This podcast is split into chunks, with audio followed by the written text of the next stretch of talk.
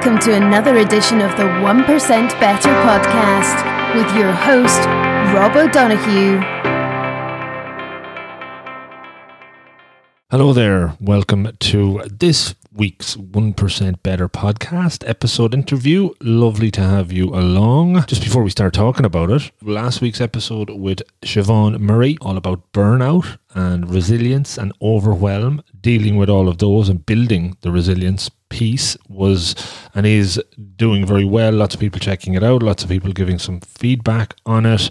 Uh, Siobhan was very kind with her time. She has a book out, The Burnout Solution. Check out the episode if you haven't. As always, there's stuff you can take out of it that you can implement. So check that one out. This week's interview is one I've been looking forward to recording for a while. Probably due to the coronavirus, I was able to get this one done. If things had been normal, it might have been a lot harder because it is with the Olympic qualified Longford swimmer Darragh Greene. Now, we're both from Longford, so that's the start and probably end of the comparisons between us or the things that we have in common. Whereas I'm doing a podcast about Darragh, Darragh is preparing for the Tokyo Olympics. Unfortunately, they're not happening this year, but as he says himself, with a positive mindset, he thinks next year maybe an even better opportunity for him to compete. Darragh is one of a very small club, uh, I think of three people, as we talk about at the start, of Longford Olympians. We're very thin on the ground there,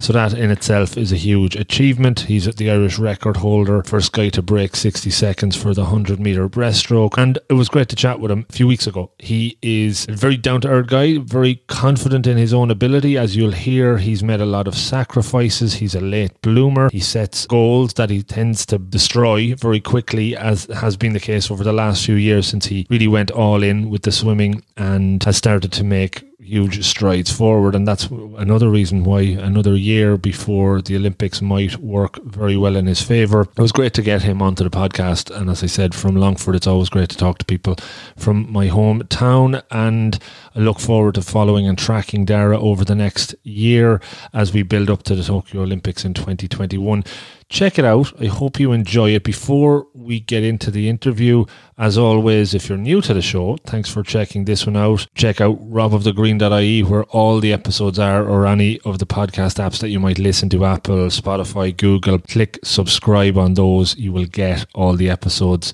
when they come down. And if you enjoy this one or have any feedback, drop me an email, rob at robofthegreen.ie. Tell a friend. That's the kind of stuff I hope you might do to help the show expand and get more folks checking it out. That always helps. One last thing in the next week or so, I hope to be putting out the first six episodes of the emotional intelligence series called Me, Myself, and EI. The six that will go out cover the foundations of what is emotional intelligence. We do an interview on the self with Dr. Zelda Di Blasi and a couple of other episodes that focus purely on self awareness, lots of why, how, and what that is all about, and another interview with a gentleman called John Broderick on emotional intelligence assessments, how you do self assessments and the value from them. Lots to come in that, but that's for the next couple of weeks. This one is all about Olympian from Longford, Darragh Greene. Enjoy the show and take care.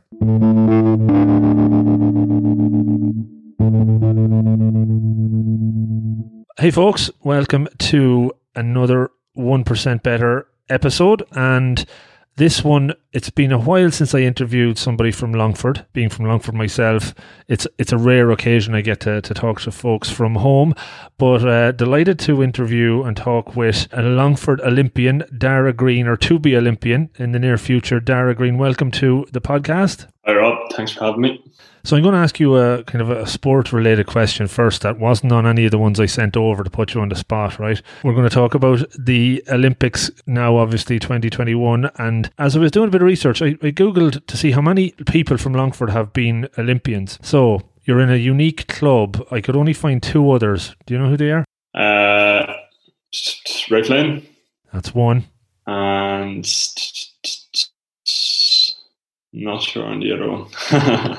you will never forget it after this. I remember him. His name is Derek Burnett, and he was a shooter. He he he he um he was a, sh- a sport shooter. I think is the, the sport. The trap or something. I think is the sport. Wow, when was that? it was in the 2000s, 2000 and I think he was in two or three of the Olympics, um, and uh, it was in the kind of the shooting events. So, and I, I do remember at the time thinking that was quite interesting. I think he might be from like Cliff or somewhere just outside, outside or in and around the county. Uh, but you're part of that trial. I, I, don't, I don't know of anyone else. Um, I couldn't see any obvious names popping up, but uh, a great club to be in, a unique club. Uh, I'm excited to hearing about how you, how you're getting there.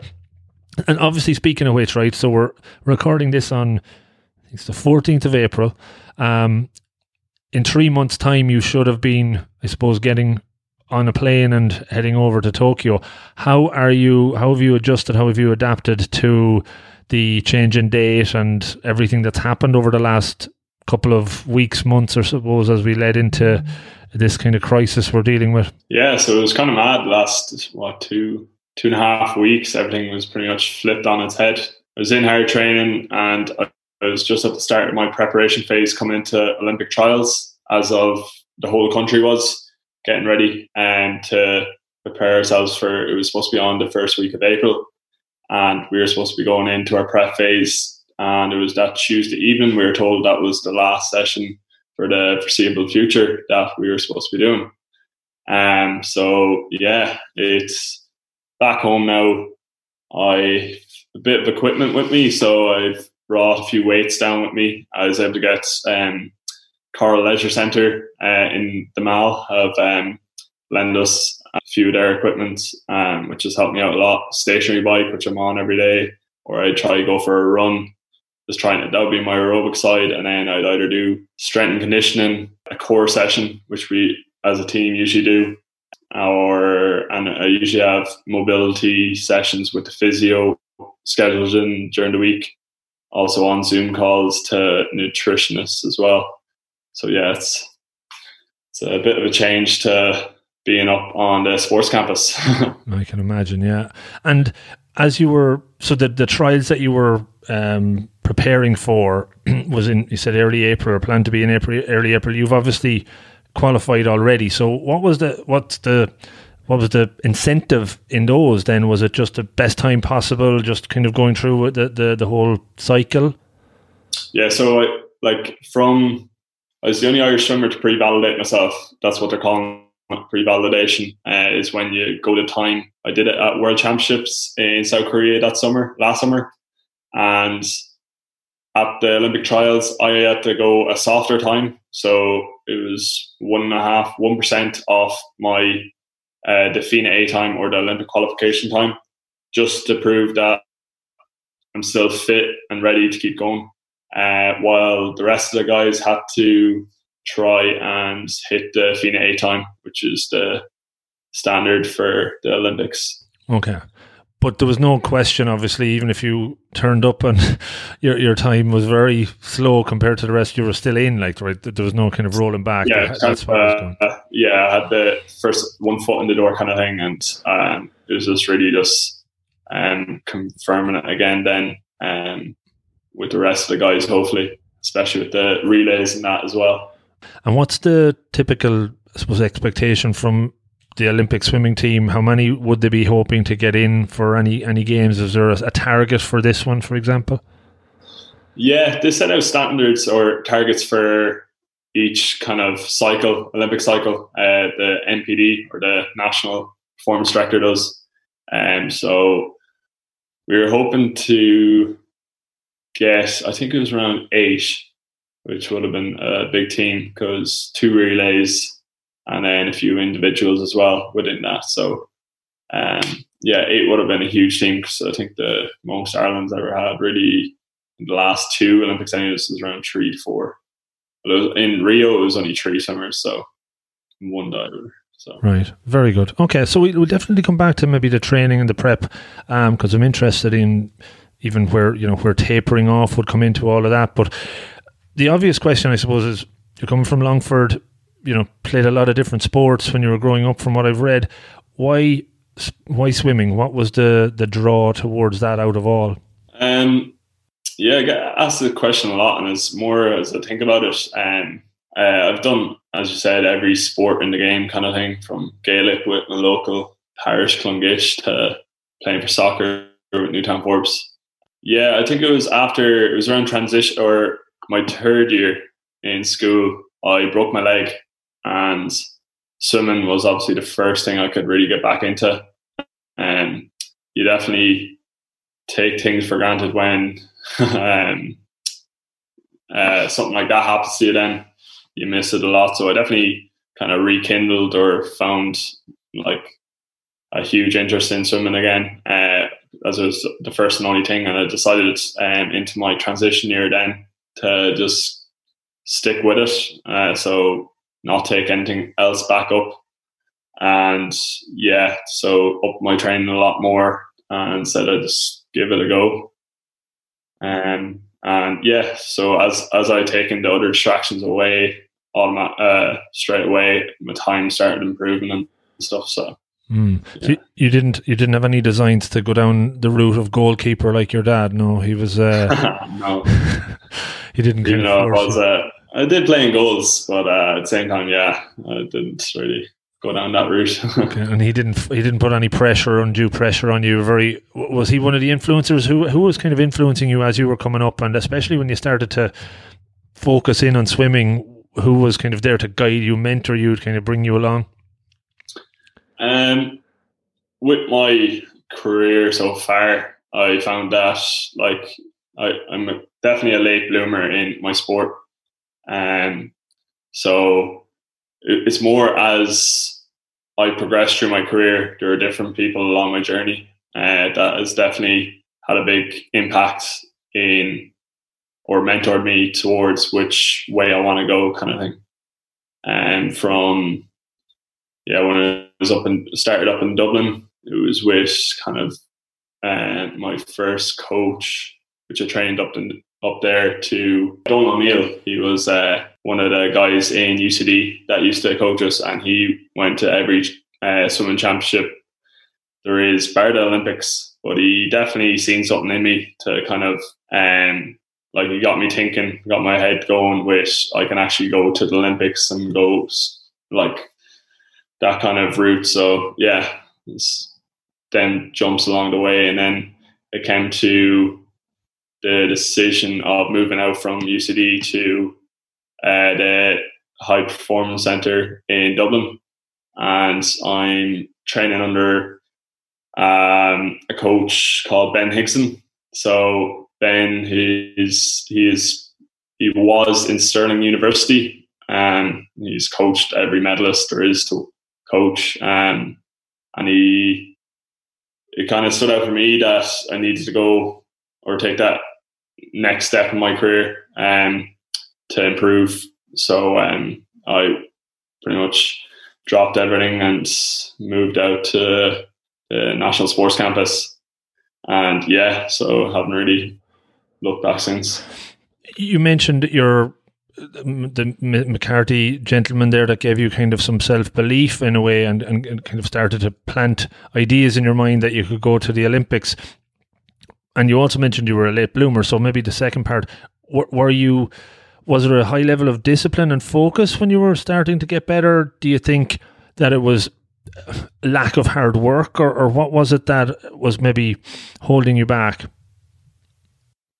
Um, it definitely was the the sacrifices I really had to put in. So it was kind of like like there was no such thing, or I just had to put everything aside. Whether that was nights out to obviously socializing was a big one, and um, to even just starting to take notice of what I was eating to um, even simple things from going to bed early and stuff. They all um, contribute to how well you train and your performance at the end of the day. And did you start to notice when you started making some of those tweaks or changes, gradual improvement, big improvements quickly? It was more, uh, I was kind of chipping at it all the way up through UCD. My times were kind of up and down, but they weren't, they were nowhere near. I still got a bit off the FINA time or the Olympic time. And then once I moved out to the National Centre in Dublin, um, I moved out there in February two years ago, and uh, uh, so European trials were on that uh, March, I think, and I had goals set out for the year and what I wanted to hit. I wanted to get, get my first proper international, um, which was Europeans Championships in Glasgow, and the time I had to go was sixty-one seconds. Was it sixty-one point three or sixty-one point two? And um, so that's the time I wanted to go. And then all of a sudden, uh, within 10 weeks at the, the qualifiers, I dropped down to a time, which was my first, uh, I broke the Irish record out of nowhere. And uh, all of a sudden, I had to completely rechange my goals for the year because I already hit it within 10 weeks. So it was kind of one of those things that you do surprise yourself, but at the same time, you you realize or you get that self belief and confidence that you can do it. Uh, and so then kind of set out with my coach then that I wanted to be the first Irishman to break 60 seconds for a 100 meter breaststroke. And we did it at European Championships, went 59.92, which was also under the FINA A time as well. So that was like within my first year I was just making huge jumps. yeah, definitely. That's obviously going to add to the, to the confidence. When you set the goals, maybe talk to me a little bit about the process that you used to use maybe for setting those goals and how that changed when you started to work with the likes of Higson and, and gone to the, the aquatic centre. What, what's the process like? How do you kind of walk through that? Uh, so it definitely set out like um, each year. So World Championships are every two years, and Europeans are every two years, and they're opposite kind of fall opposite summers. And then obviously the Olympics is every four, but sure it's five this time.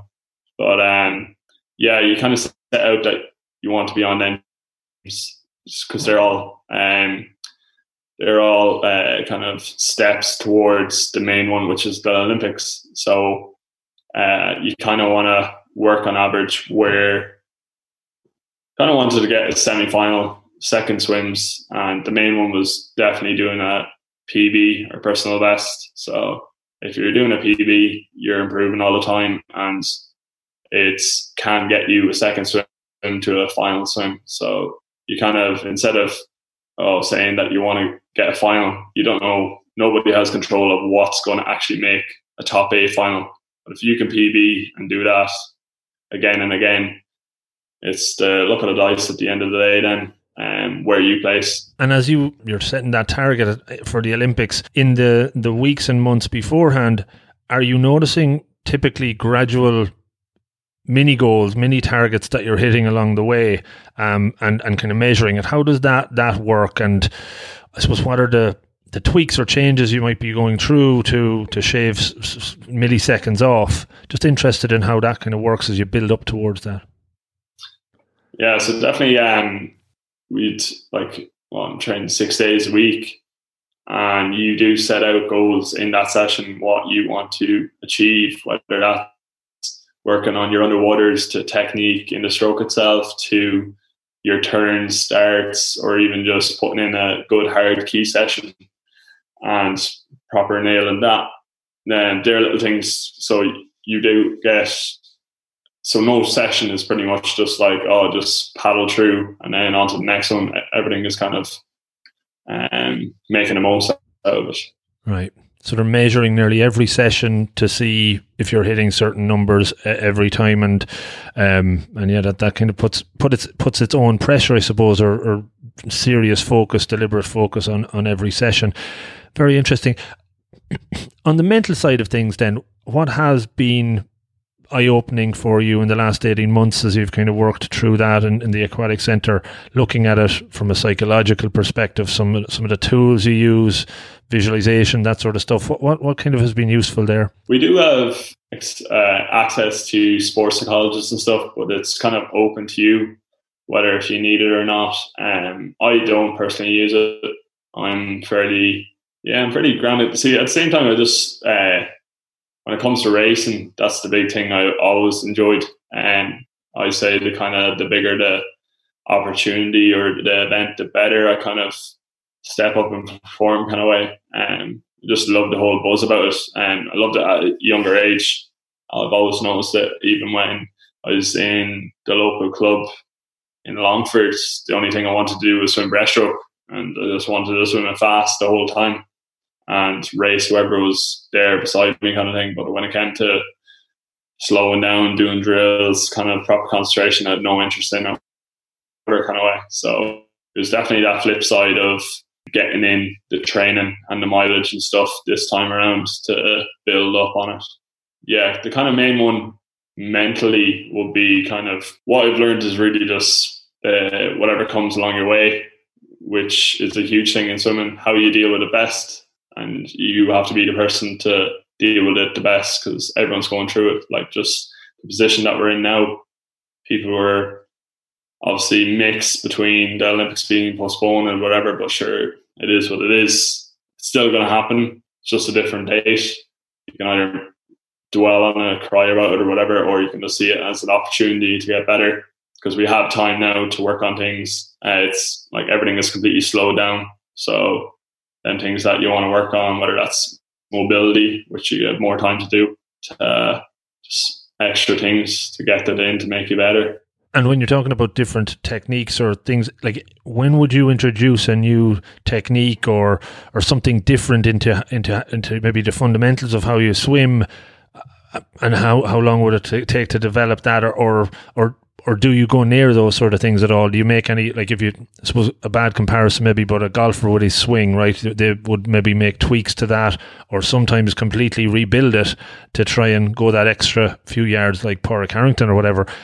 With your stroke, does that stay very consistent? Do you tweak that? Do you change that? Is there, I suppose, anything that stands out around that? Uh, yeah, you would be kind of as as you get older and stuff, and the element of strength and conditioning when that's added into it, you're obviously your body's changing a lot, so you are getting used to that as well. And um, so you're definitely um, a lot mindful of working on your technique, holding good technique, because the one thing you need to hold the best is well, like when it comes down to racing, it's the person at the end who slows down the least. And the thing that's going to help you with that is good technique, how you can hold the water and stuff. So yeah, it's and um, we do do a lot of uh, technical sessions to drills. A lot of video analysis, I'd imagine, as a result of that as well. Yeah, definitely. Since I moved out to the center, it's um, Ben Higson has brought over a lot of sports science. So, um, even from our whole training program, uh, there's what twelve of us on the team, and usually, like from the clubs that I've been, like swimming in general in Ireland, uh, it's like one coach, how many swimmers, and we're all doing one session. But uh, the program that Ben brought over and who he works with is a man called Jan Olbrecht. So uh, at each starting block, so our blocks of training would be around three to four weeks. So three weeks on hard and one week off to recover and adapt. But uh, yeah, so the the test is pretty much based off lactate levels. So we for you to test every month or so, um, you would we'd have to get in, and before we get in, we'd we'd have to do a 400 meter swim, uh, freestyle, and 400 meters breaststroke, a 200 meter, 250 meter breaststroke, 100 meter breaststroke, and then 100 all out. And before and after each of them swims, we get our lactate checked. So they prick us in the ear and they check uh, our lactate levels and they compare it with a time.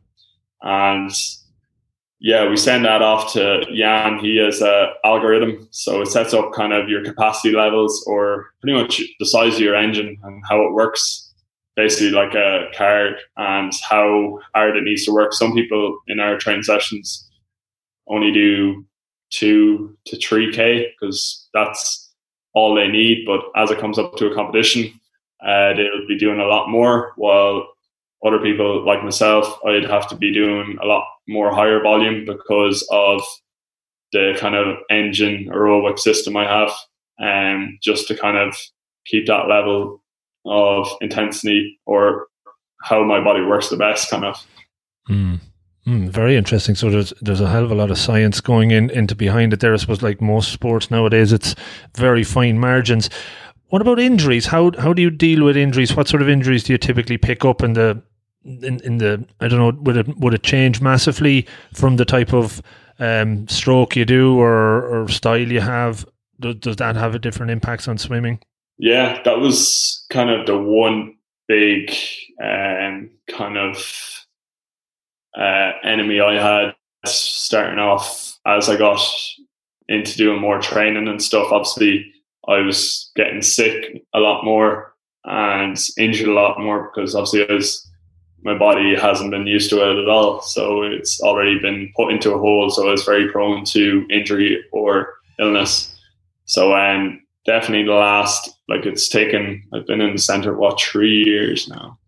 And it's only this year that we've actually got it right, as in it's like my, like all our swimmers have set out goals with the coach, what their main objective is. And mine was just to be fit and healthy and get in, like stay in the water as long as possible, kind of way, which we kind of worked out was the best. So that even came into my sleep and nutrition side to everything else. So, um, yeah, with injuries, I main ones was my knee, right knee, because pressure is such a weird kind of kick. It's very um, there's a lot of pressure goes through your knee, and shoulder injuries as well is a big one.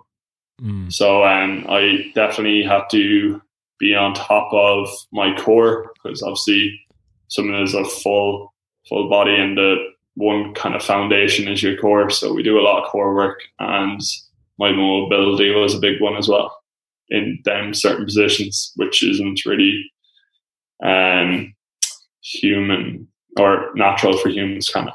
Right. Mm.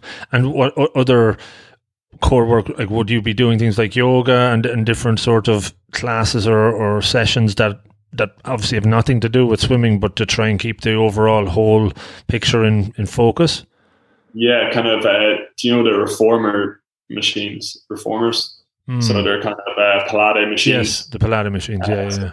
yeah so they use with different springs so yeah you're just using uh, getting into different positions on that machine you're a swimmer individually predominantly, right? But you're probably part of a team. Do you do you enjoy the team element? Do you enjoy the uh, actual just the ability that it's all on you when you're in competition? Interested to know a bit about your your interests on that.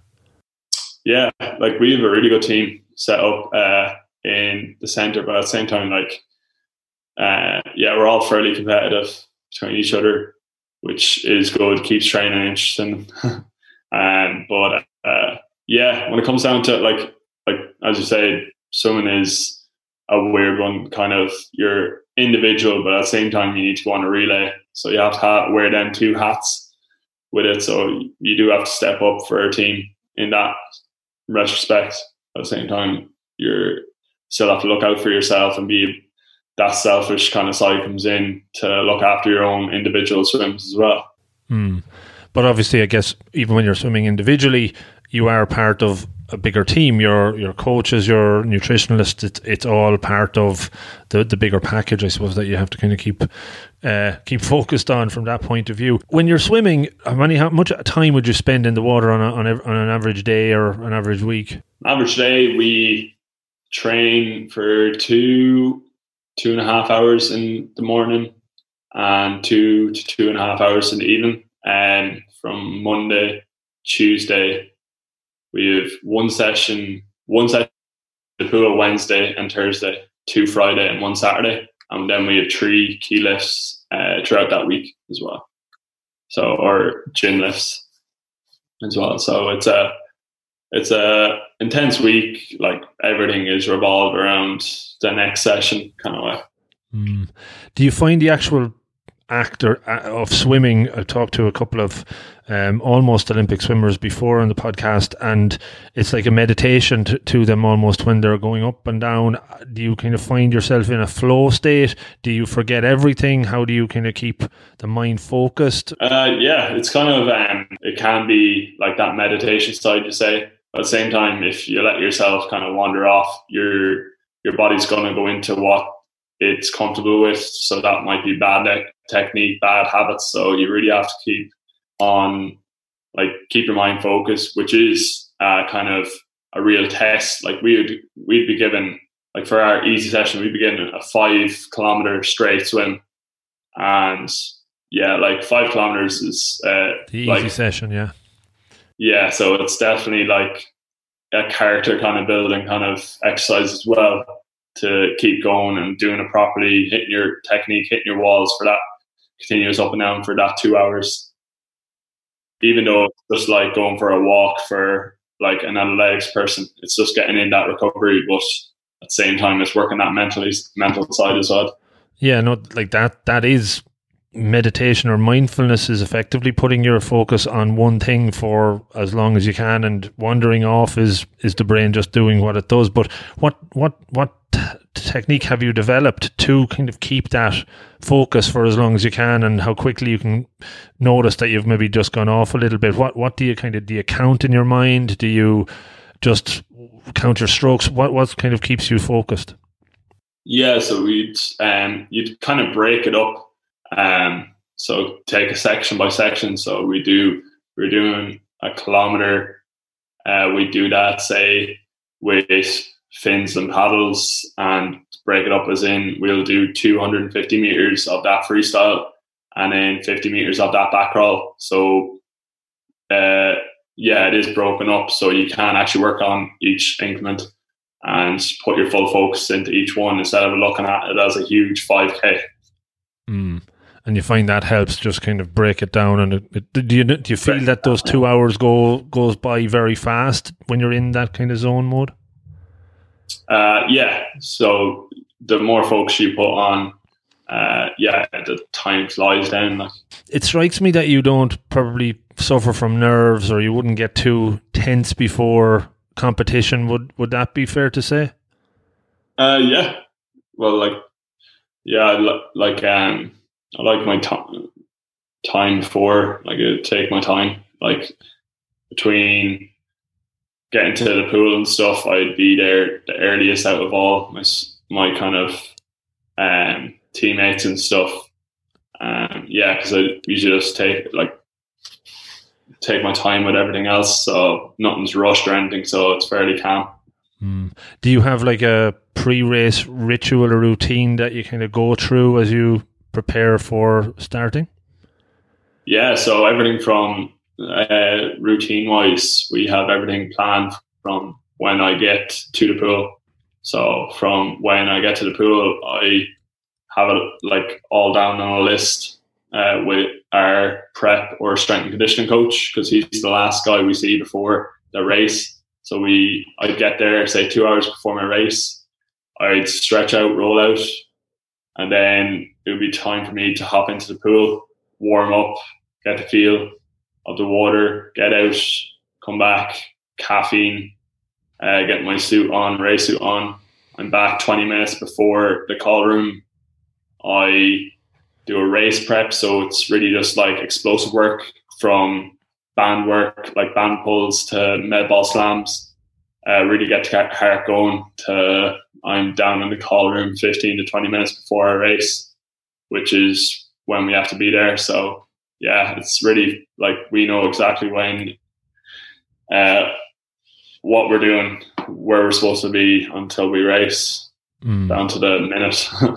and then obviously the race itself is just you executing the plan, the next step of that whole routine, really, isn't it? You don't probably think of it any differently. Yeah. You mentioned caffeine. So how how is that is that a, a, something that you would be recommending or is recommended? Is it just a, preference that you have? What are the the nutritions and what you take on board before a race? How different that is to training?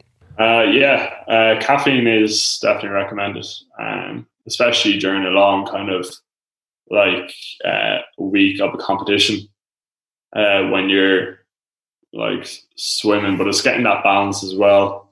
How much is too much caffeine? Because then when you say get a semi-final swim that even obviously you're going to use a lot of caffeine but like you could you mightn't be racing until 8 o'clock that evening and so your race is done under a minute and then you're expected to go back eat and try and sleep still wired on caffeine so it is kind of getting that balance and which you use like a lot of pre-season swims to kind of get that right to try out new things. That's the main ones, and what you prefer, what you don't prefer, and yeah, and then you can kind of refine that for the biggest race races then or competitions. When you say ca- how much caffeine is caffeine, is it like multiple cups? Is there uh, just one? Uh, you could either take from caffeine tablets, which is easy to take. Mm-hmm. Um, I prefer kind of espressos because you kind of get that like feel of you're actually drinking it and you have the taste of it or whatever. So Mm. that's what I prefer. Um, and even like the nutrition side has it down to like there's so much science and in depth to it compared to like uh, yeah, it's mad. Like we're told that if you take caffeine tablets, they'll you take them 45 minutes out from your race. But if you take liquid, say a pre workout or a coffee or something, that's 20 minutes out. So yeah, it's all down to It's down to fine. And is that tweaked or, or kind of tuned to you, your body, or the general rule of thumb for people? Like, is it different for everybody from that point of view? Yeah, 100% different for everyone compared to if like I'm a regular coffee drinker, I'd have two coffees a day. Uh, love it compared to some of the lads absolutely like hate drinking coffee, so they'd rather have like a Red Bull or a Monster, and if they're going to gym or whatever. But yeah, they prefer caffeine tablets and say a pre workout or I remember reading some one article you had said where you arrived, you started to compete at at international level, but others didn't know who you are. Maybe that you were new to the scene. Did that give you any advantage? Was there kind of that surprise factor? Uh, yeah, it was, it was a huge advantage because like you come there and like you have absolutely nothing to lose whatsoever. So that's like a huge like no pressure whatsoever kind of thing. All you have to do is like you're something at an international level, you're representing Ireland and you've nothing to lose. All you have to do is kind of do what you've trained for and try and hit uh, your personal best, which will then uh, set out the scenario for the rest of the whole race kind of thing or the, your lineup for how you end up kind of thing. That's all you have to do. On any given race, can anyone beat anyone? How much margin of, of or you know, if somebody has a bad race, can somebody come out of nowhere? Just very interested in how tight it is at the at the very peak there, and and what your experience is competing against some of the top in the world. Oh yeah, hundred percent. It's really just, uh, uh, especially kind of this era of breaststroke. It's very, very in depth, or there's a huge depth in it compared to other kind of races. Like there at World Championships, I placed seventeenth, and it's top sixteen for the semi final. But I that was the first ever World Championships in history that a sub sixty swimmer uh, didn't make it back which is kind of never heard of. So that's the kind of depth. But at the same time, like, um, yeah, anyone is kind of beatable. Like, uh, it's really down to um, you kind of focusing on or like homing yourself in in the situation of working on like obviously you're going to be in a different pool different country all this different like small factors take into place, like different food, you have a different bed. But like at the same time you're expected to step up and swim the best swim of your life in that situation. So uh, yeah, it's really kind of taking all them things on to be able to uh, do a job. Mm. You said different cities, different pools, different beds. Is there a place where you've swam over the last few years that seems to be where you really perform better than anywhere else? Is there a kind of a favoured venue? Uh, the favourite venue would probably be uh, the competition called Settecolli. It's in Rome, so it was in the 2009 World Championship pool outdoors. Uh, yeah, it's an absolute amazing pool, and everything is complete marble, and the whole kind of has a kind of lighting uh, system all around it. And yeah, it's kind of a ridiculous place. And like the history around it as well is just like um, where bloody the 2009 World Championships were, where Michael Phelps were. It was the last year where the full body suits were able to be worn. So yeah, it was pretty cool. Mm. And in that sort of venue, you feel it gives you that extra impetus to perform better. It gives you more of a spark, more just Yeah, even like the Italian kind of uh, culture is really big in swimming. Um, the one place that really I'm looking forward to going is Budapest for European Championships because swimming is one number one, number two uh, of ranked sports in or top sports in or Hungary. So uh, they really take their swimming seriously. So uh, yeah, I say the atmosphere there would be unbelievable. Mm. And just on a normal yearly calendar, how many international events would you would you take part in? Like, is it like a Grand Prix type thing that they're they're in multiple countries all over the world over the course of a year? Yeah, there's a lot of uh, kind of set up for competitions as Grand Prix things. There's the Mare Nostrum uh, circuit, so that's uh, a big one in the summer of end of June, July. Uh, that take place in Monaco, uh, Cannes down south France, and then in Barcelona. Um, yeah, so you pretty much fly around, and it's one of those kind of big main competitions where all countries go to to kind of put in some hard, uh, fast swimming, like.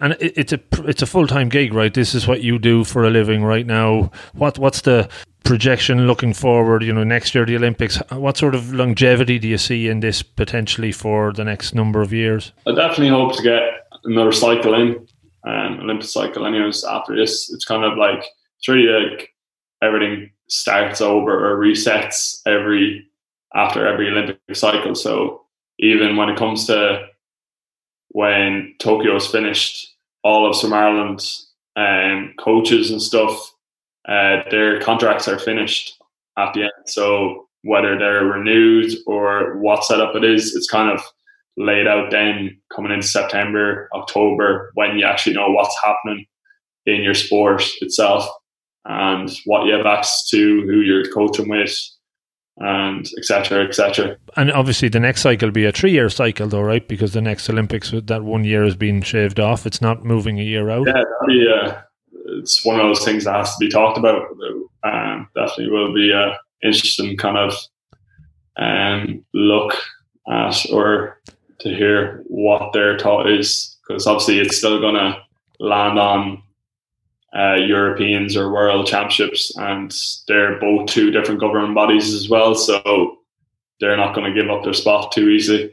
Right, right, right. So it it might actually potentially move out a year as well, or it might stay. You just don't know yet.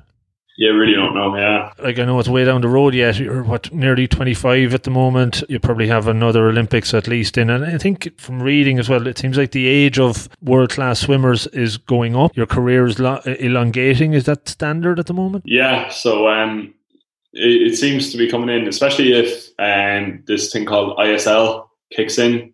So it's the International Swimming League. Its first pilot year was there last year, and it's um it's kind of like a team based uh, tournament. So um, athletes that get um, say recruit for teams, uh, they get a sign fee and they get paid a wage kind of thing. Each kind of um, competition they represent their team at, and yeah, it's kind of main focus is giving back to the swimmers, and so swimmers can earn a living kind of off it between like say before Christmas kind of way, which is would be a huge game changer because now with swimming it's only based off um like we get carded, which is uh, government funding, but it doesn't like it it's keeps us going, but at the same time you can't really earn a living compared to what other like footballers are earning, not like even like a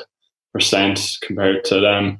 But uh, yeah, so swimming really was big into like the main big top swimmers were uh, pretty much relying on sponsorship and that kind of thing for kind of making a living off their sport.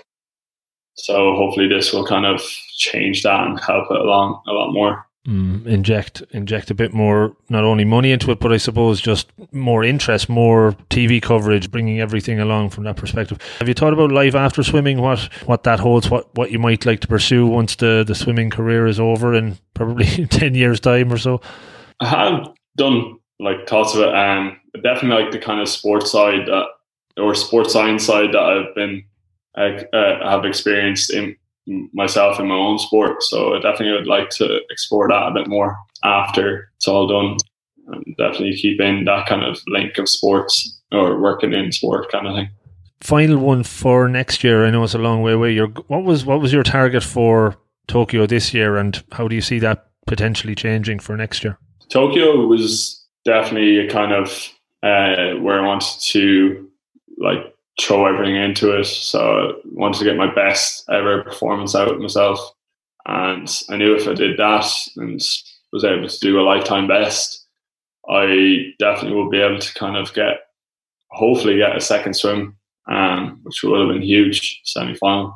And it's kind of, as I said, if I'm able to recreate that each time, uh, it's kind of like obviously I have no no one has no kind of call on who, like as my coach says, no one, no one goes to the Olympics or goes to the Olympics with a gold medal, and then you kind of have to work from that.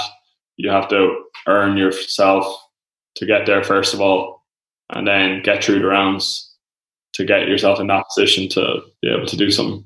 Yeah, well, look, I think it sounds like the self belief is there, and if anything, you have another year to to shave more time off the you know the personal and lifetime best. Have you ever done uh, like a, a, personal best or lifetime best in training? Do you time it that much? Do you do you perform ever better in training than you actually do in, in competition? Uh, no, because we're usually in very hard training. So only when it comes up to competition, then are kind of tapering. So our intensity would kind of go up, but our mileage would come down to um, the gym would definitely gym is the main factor why we'd be like wouldn't be able to swim as fast as we could because you'd have DOMS to your working hard every day kind of thing. So um, yeah, it's only when that rest comes in, your body recovers and is able to perform at its best. So um, yeah, it's it's a I, I don't know even how they're able to do it, but uh, it's like tapering is one of those kind of things that you really have to get right. If you're a day or two out, that's a day or two before or after your race, which you're at your best. So it's really just kind of narrowing it down to getting yourself or like preparing yourself for being your best on the day kind of thing. So that's when your taper starts to end kind of thing. Mm. And you probably play with that a good bit in the season building up to that. You might taper for an event and you kind of figure figure that out yeah. a bit better. Okay. Okay, yeah. very good. Look, Darragh, thanks again for taking the time out. It was uh, very interesting to hear all about. I learned a lot about swimming and uh, some of the, the, the, the, habits and practices you've developed. Um, looking forward to keeping track of you over the next 12 months or so.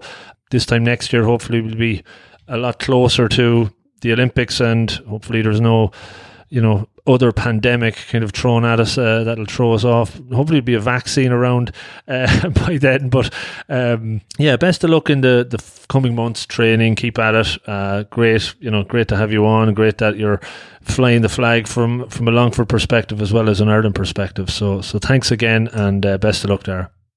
No, thank you, Rob. Cheers for having us. Great stuff. Thanks a million. Hey, folks, thanks so much for listening to the show. If you enjoyed it, could you please consider helping me extend the reach of the podcast that little bit further? You can do that in a number of ways. The number one way is to subscribe on your app of choice.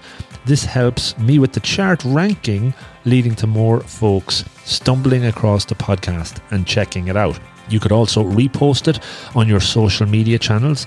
Any of them would be great. And maybe even tell a friend in person or over the phone. Pick up the phone, give them a call, and tell them about the 1% Better podcast. Tell them about this episode or one that you've heard in the past. Any will do. I would really appreciate it. In the last year, we set up a 1% Better Slack community, which you can join for free. And interact with me and other members of the community and improve through holding each other accountable and sharing monthly challenges. It's a lot of fun. Check it out. I'm into season four of this incredible journey, and the more of these interviews and solo shows that I research, record, and share, the better I believe that they get and more loaded with actionable takeaways that you can learn from. I know I've learned so much from it so far, and it's always really, really fulfilling and rewarding when I hear from you on what you took from it. So do reach out, rob at robofthegreen.ie. And of everybody that listens, 90% listen and enjoy, but only around 10% actually take action, write down takeaways, and put them into practice. I am convinced that if we can move that number a bit higher, the listeners will not only make steps forward towards their goals, but they will be more fulfilled and happy and better. Change doesn't happen overnight, it is hard. But it's all about taking the first step, whatever that is for you. You can absolutely do this. Make a plan, be deliberate, take action. Don't overreach. Start with those small incremental improvements, and over time, you will see great progress. It's all in the pursuit of betterness. So, again, thank you so much for listening. Good luck and stay safe.